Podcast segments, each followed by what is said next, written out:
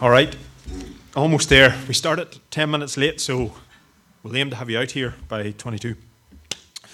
What I want to try and do this morning is just to try and tie all of this together with a little bit of focus on Scripture and to just bring God's heart in all of this. Because it's easy sometimes to um, hear the things that are going on and to, um, like, in some ways, we hear of a lot of this stuff that happens anywhere, but we never want to get to a place of just uh, praising ourselves for this. We want to be able to rejoice in these things because it's, it's God's heart, it's His heart. Global mission, the nations is His heart. And so all we're doing is doing the things that God has asked us to do, which is to love, to make disciples of the nations. And so I just want to bring some scriptural focus into that really, really quickly this morning, as quick as I can. So I don't know what about you, but um, do you ever be like reading scripture and there's just a verse of scripture that will just leap out of the page at you? And it just like, um, my, my granddad used to use this language and I, I love it. It's like it arrests you. There's something about that verse that just grasps you.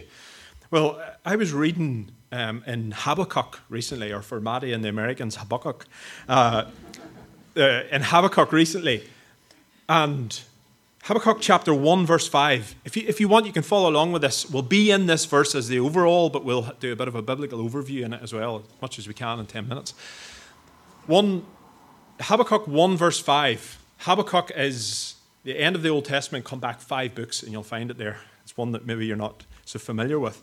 But in Habakkuk, this verse, 1, chapter 1, verse 5 Look at the nations and watch and be utterly amazed.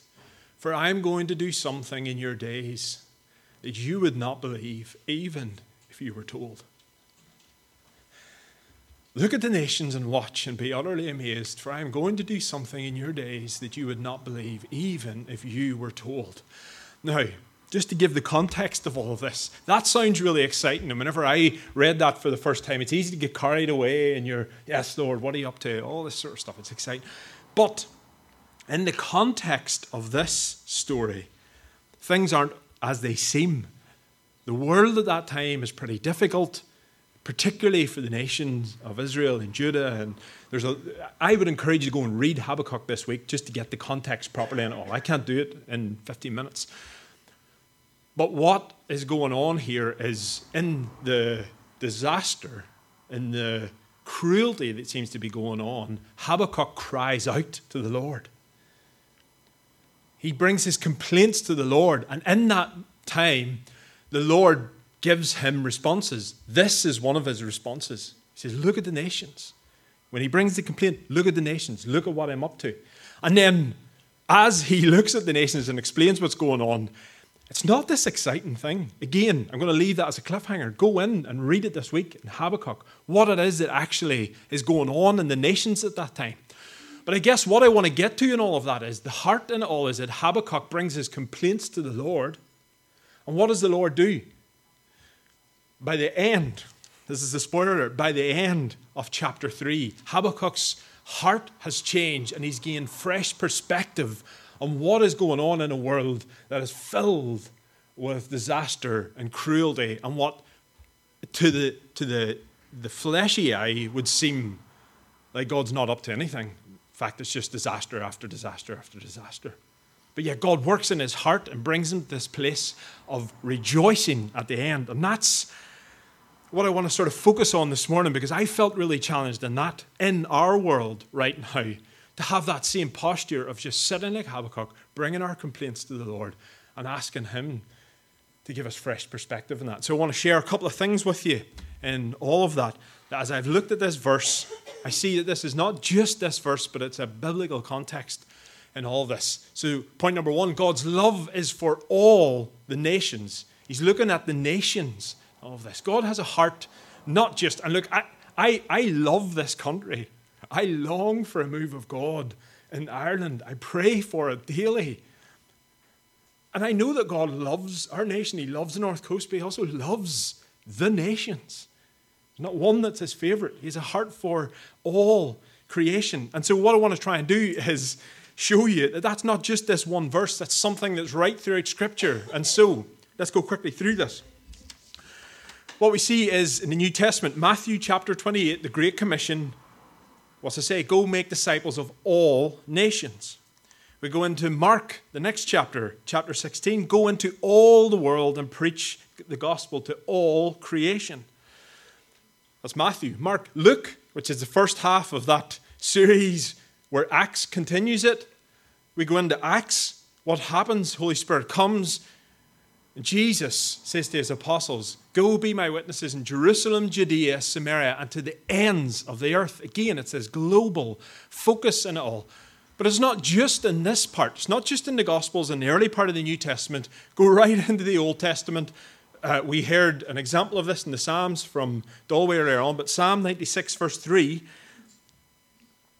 says, Declare his glory among the nations, his marvelous deeds among all peoples.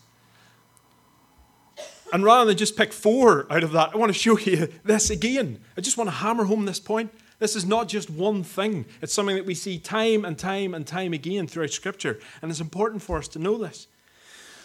Genesis 10, I'll give you what that is. It's the table of nations that happens just before Babel and just before Abraham's call. It's, it's all the known nations at that time. It talks about Noah's family line. You know what's happened? The, uh, the flood has come. It's only his family, and through his family, all the nations of that world at that time. That's a list of them in Genesis 10. How many are there? Well, depending on your translation, either 70 or 72. Okay? Then comes Babel, directly afterwards, where the people of all the nations have tried to work their way up into heaven. And what happens is God scatters, and all the tribes, all the languages scattered across the world. And then, next chapter, Abraham arrives, and through this one family, through this one nation, would become the nation of Israel all nations were to be blessed. That's what we hear and read of in Genesis 26, where God says to Abraham, I will make your descendants as numerous as the stars in the sky, and will give them all these lands, and through your offspring, all nations on earth will be blessed. And as we go through the Old Testament, we see how this nation tries to be a blessing, but at time and time and time again they fail and they get this wrong. And so the promised Messiah comes. Jesus, we get to the cross where Jesus comes. And through his sacrifice, this nation is opened up to the whosoever believes in him because of what he has done on the cross for them. And so this nation is to be a blessing is opened up further than that. And so in Luke 10, when Jesus sends out his apostles, when he sends out his messengers, how many does he send out? depending on your translation, 70 or 72. That's not a mistake. It's not a coincidence. It's meant to be there to show us that right throughout Scripture, the heart for the nations has always been there, so that when Jesus' message of good news goes, it goes to what? Through 70 or 72, that's representative of one for every nation. Do you get what I'm saying here?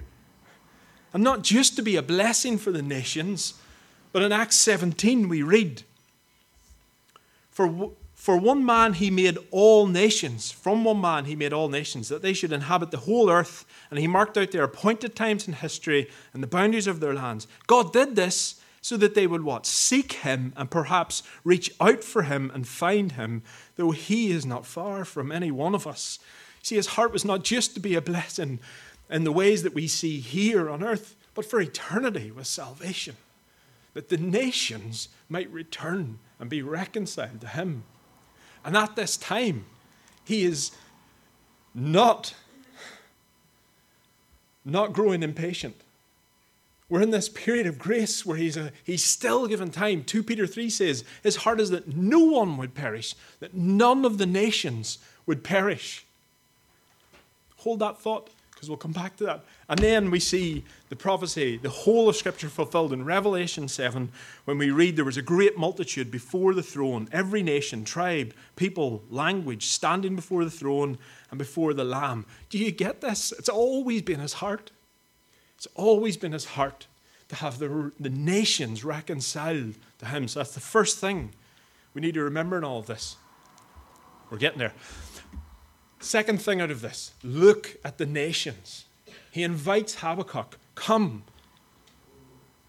into this intimate relationship with me. Give me your complaints, give me your concerns, and I will give you fresh perspective. But you've got to look at the nations and see what I'm really doing in this. Look with my eyes.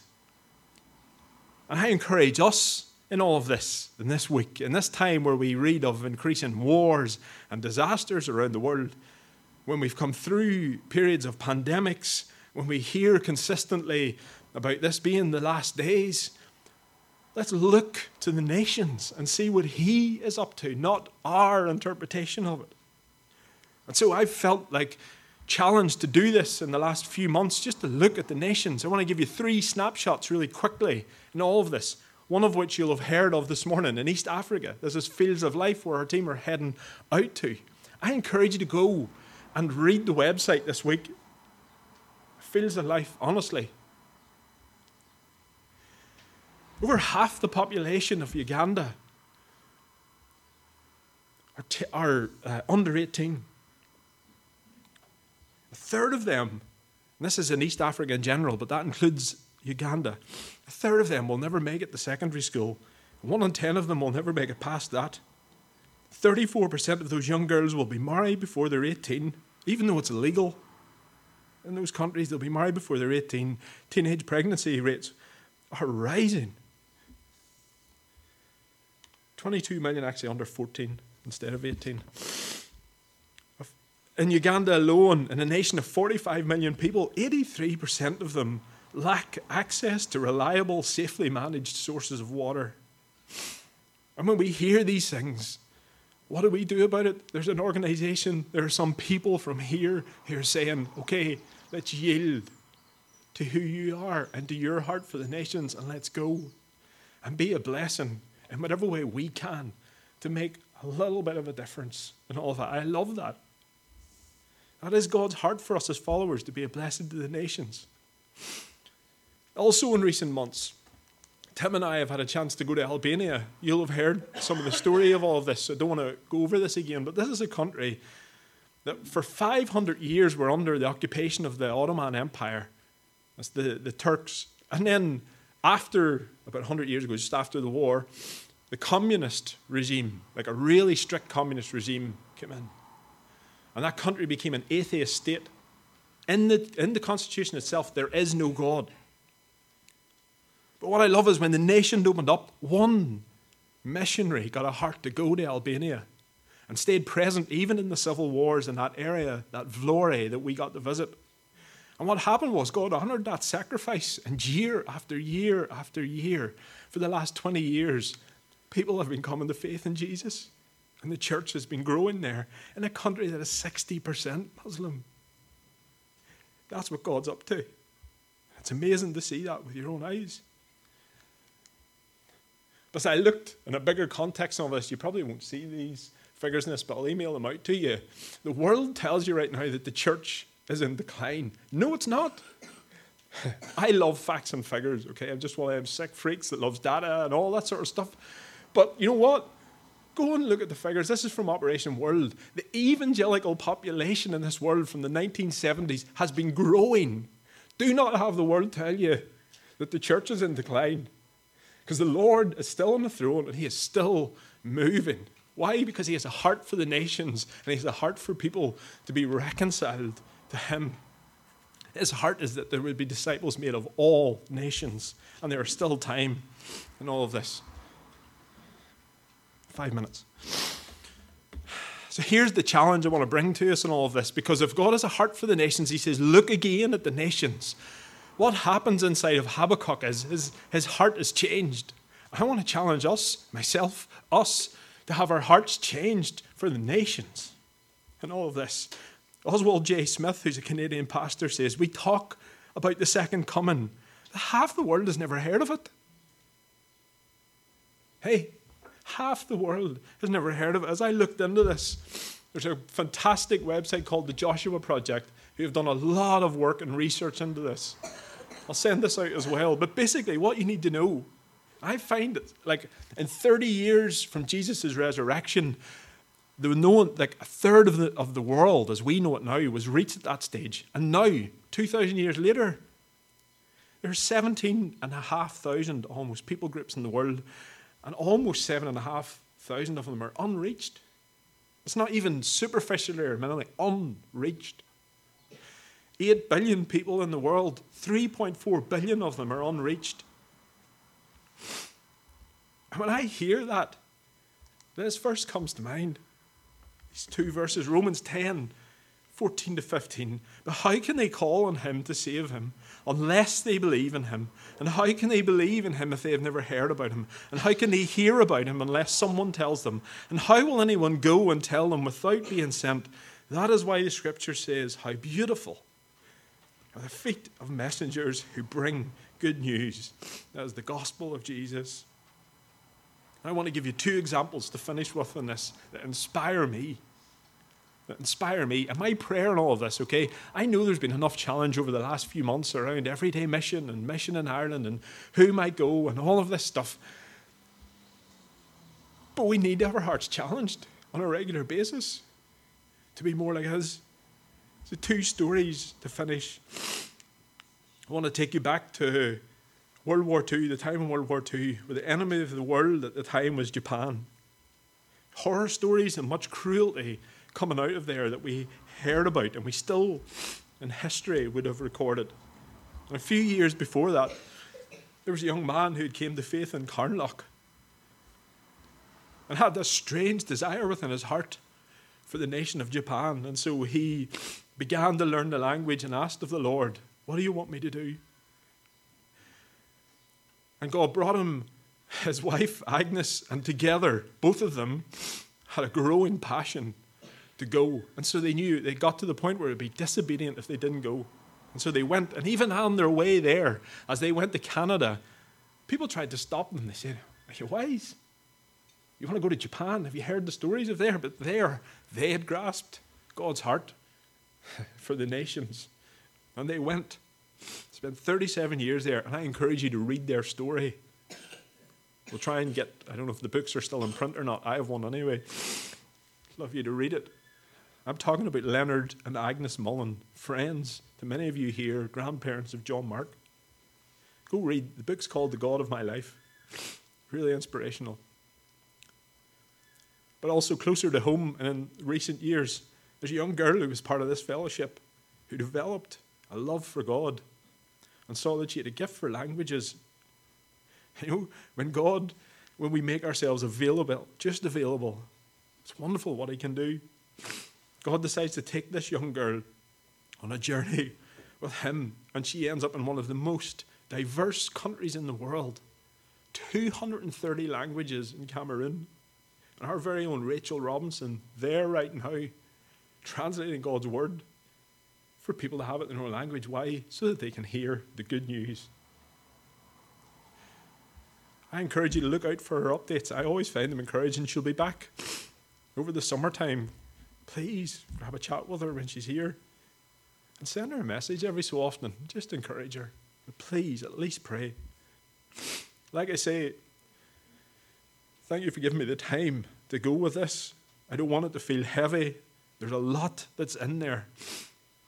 But all I'm asking us to do is to simply, earnestly pray and seek His face and be open to the possibility that He might. I, look, we have seen it this morning. There are people who are going to the nations. I, I'm just going to say it. I have a sense there's going to be more called to go to the nations. Why? Because there's still a lot of people who are unreached. Somebody has to go. Why not one of us? so let me pray for us in that. Uh, Lord, we are so grateful to have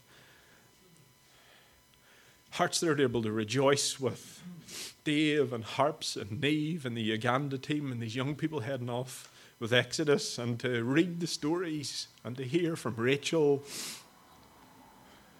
to read the stories about Leonard and Agnes and to be inspired, Lord to take our place in your invitation into wider mission. And Lord, would you keep our hearts always on our local community and in our nation here.